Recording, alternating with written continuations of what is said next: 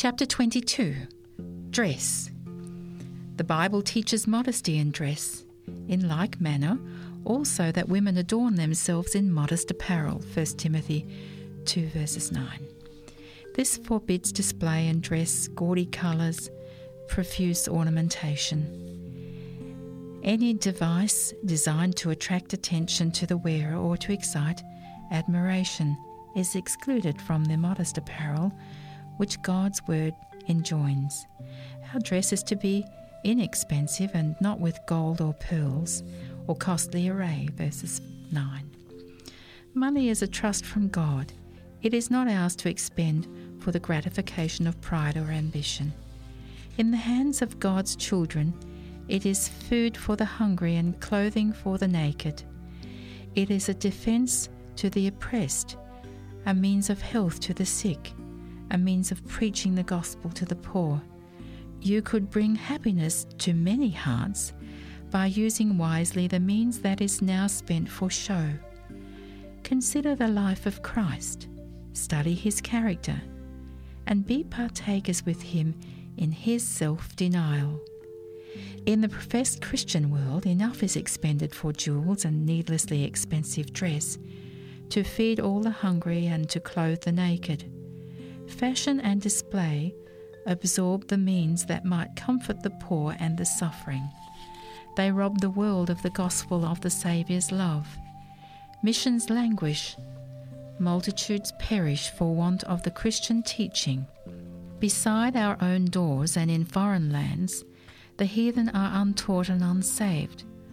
While God has laden the earth with his bounties and filled its storehouses with the comforts of life, while he has so freely given to us a saving knowledge of his truth, what excuse can we offer for permitting the cries of the widow and the fatherless, the sick and the suffering, the untaught and the unsaved to ascend to heaven? In the day of God, when brought face to face with Him who gave His life for these needy ones, what excuse will those offer who are spending their time and money upon the indulgences that God has forbidden. To such will not Christ say, I was hungry, and you gave me nothing to eat. I was thirsty, and you gave me nothing to drink. Naked, but you gave me no clothes to wear. Sick and in prison, and you didn't visit me. Matthew 25, 42 and 43. But our clothing, while modest and simple, should be of good quality, of becoming colours and suited for service. It should be chosen for durability rather than display. It should provide warmth and proper protection. The wise woman described in Proverbs is not afraid of the snow for her household, for all her household are clothed with double garments. Proverbs 31 and verse 21. Our dress should be clean. Uncleanliness in dress is unhealthful and so is defiling to the body and to the soul. You are the temple of God. If any man defiles the temple of God, him shall God destroy. 1 Corinthians 3, verses 16 and 17. In all respects, the dress should be healthful. Above all things, God desires us to be in health, health of body and soul. And we are to be workers together with Him for the health of both soul and body. Both are promoted by healthful dress. It should have the grace, the beauty, the appropriateness of natural simplicity. Christ has warned us against the pride of life, but not against its grace and natural beauty he pointed to the flowers of the field, to the lily unfolding in purity, and said, Even Solomon in all his glory was not arrayed like one of these. Matthew 6:29. Thus by the things of nature Christ illustrates the beauty that heaven values, the modest grace, the simplicity, the purity, the appropriateness that would make our attire pleasing to Him. The most beautiful dress He wants us to wear is upon the inward souls. No outward adorning can compare in value or loveliness with that meek and quiet spirit, which in his sight is of great price. 1 Peter 3 4. To those who make the Saviour's principles their guide, how precious his words of promise. Why are you anxious concerning clothing? If God so clothes the grass of the field, which is today and tomorrow is cast into the oven, shall he not much more clothe you? Be not therefore anxious, saying, Wherewithal shall we be clothed? For your heavenly Father knows that you have need of all these things.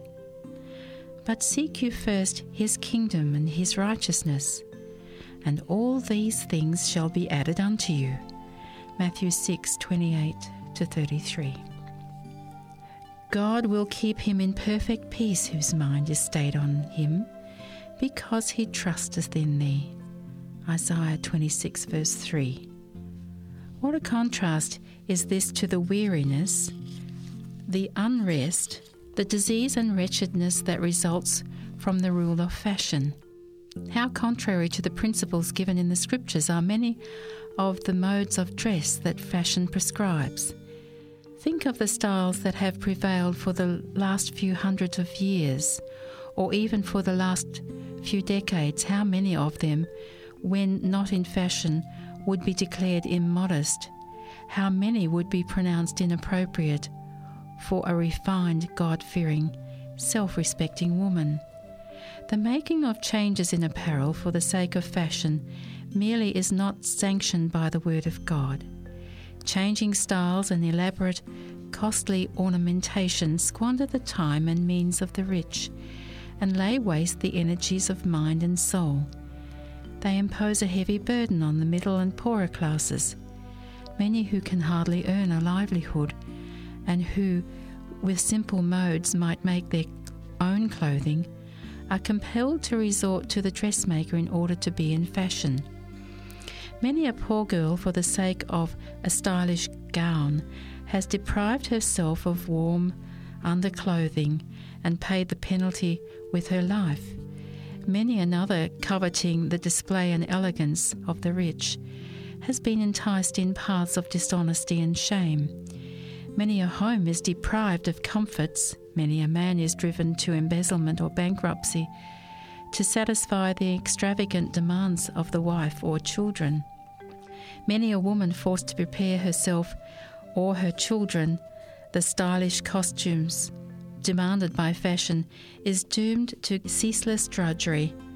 Many a mother with throbbing nerves and trembling fingers toils far into the night to add to her children's clothing ornamentation that contributes nothing to healthfulness, comfort, or real beauty.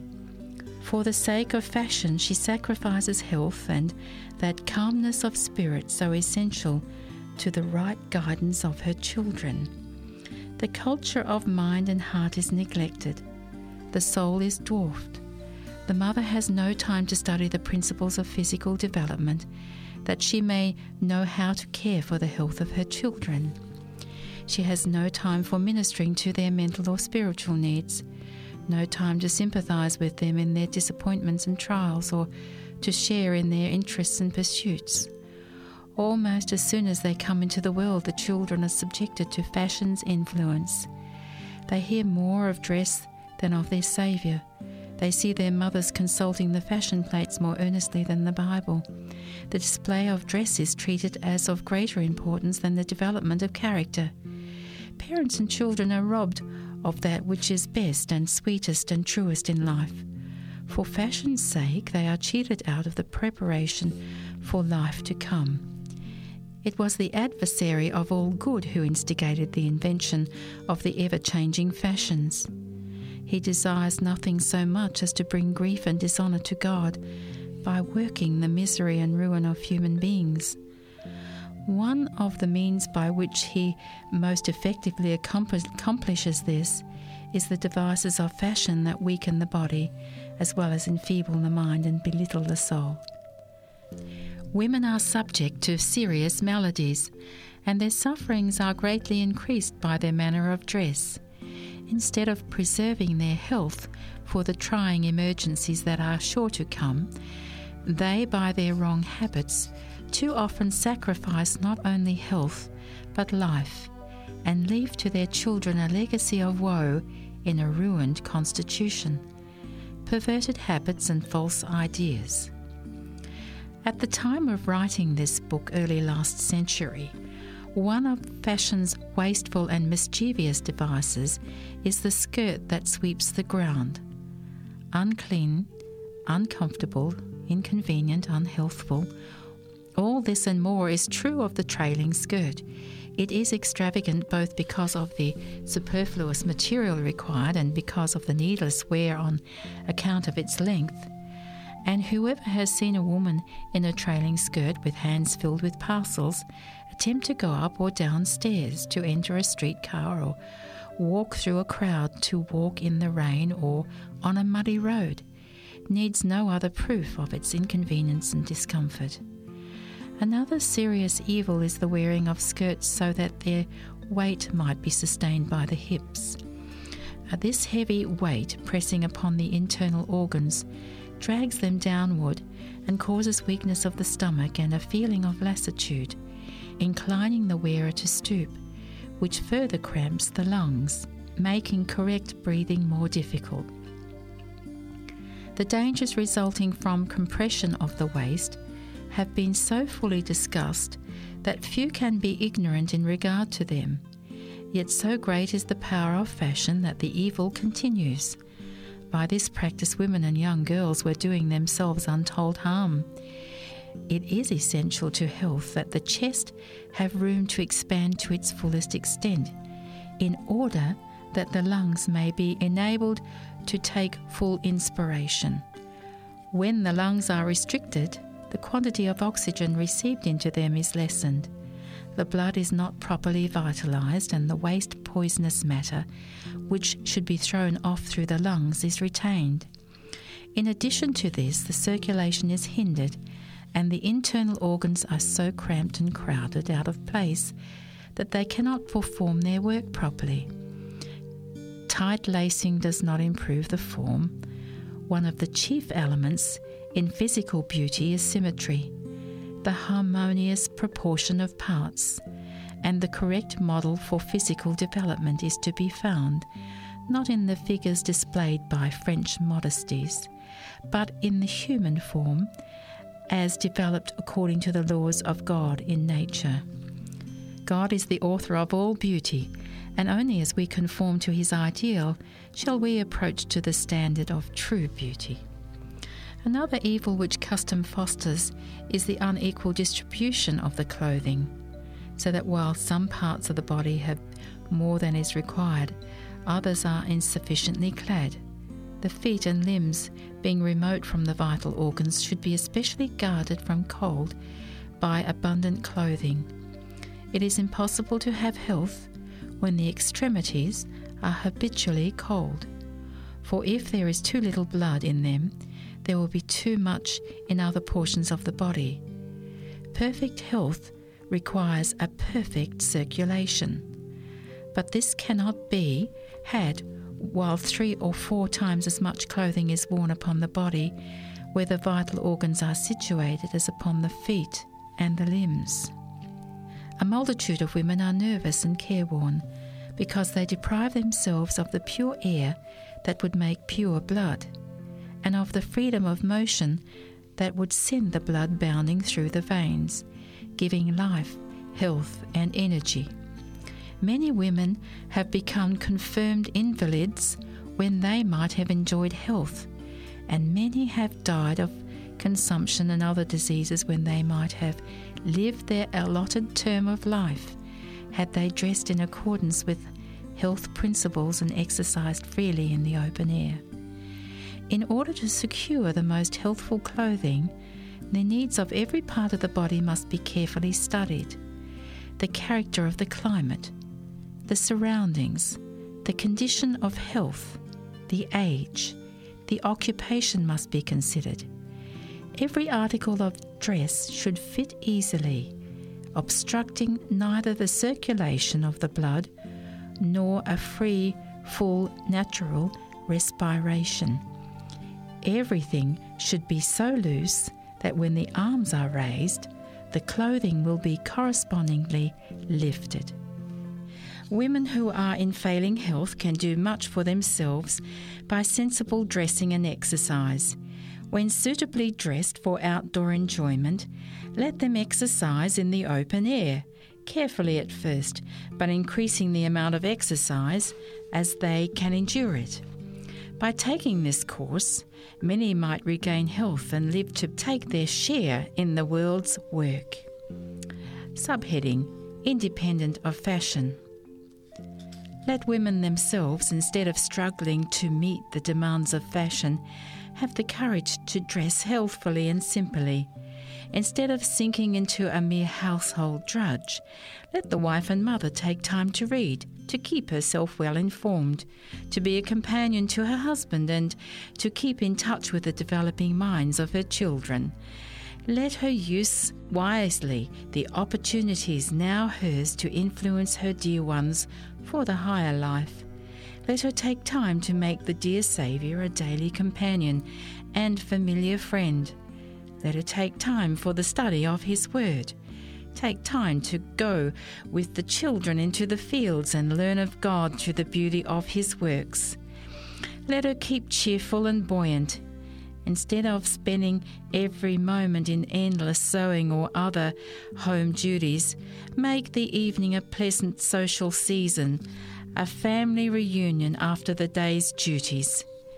Many a man would thus be led to choose the society of his home before that of the clubhouse or the saloon.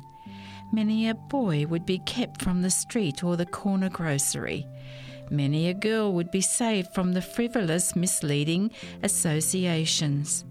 The influence of the home would be to parents and children what God designed it to be a lifelong blessing.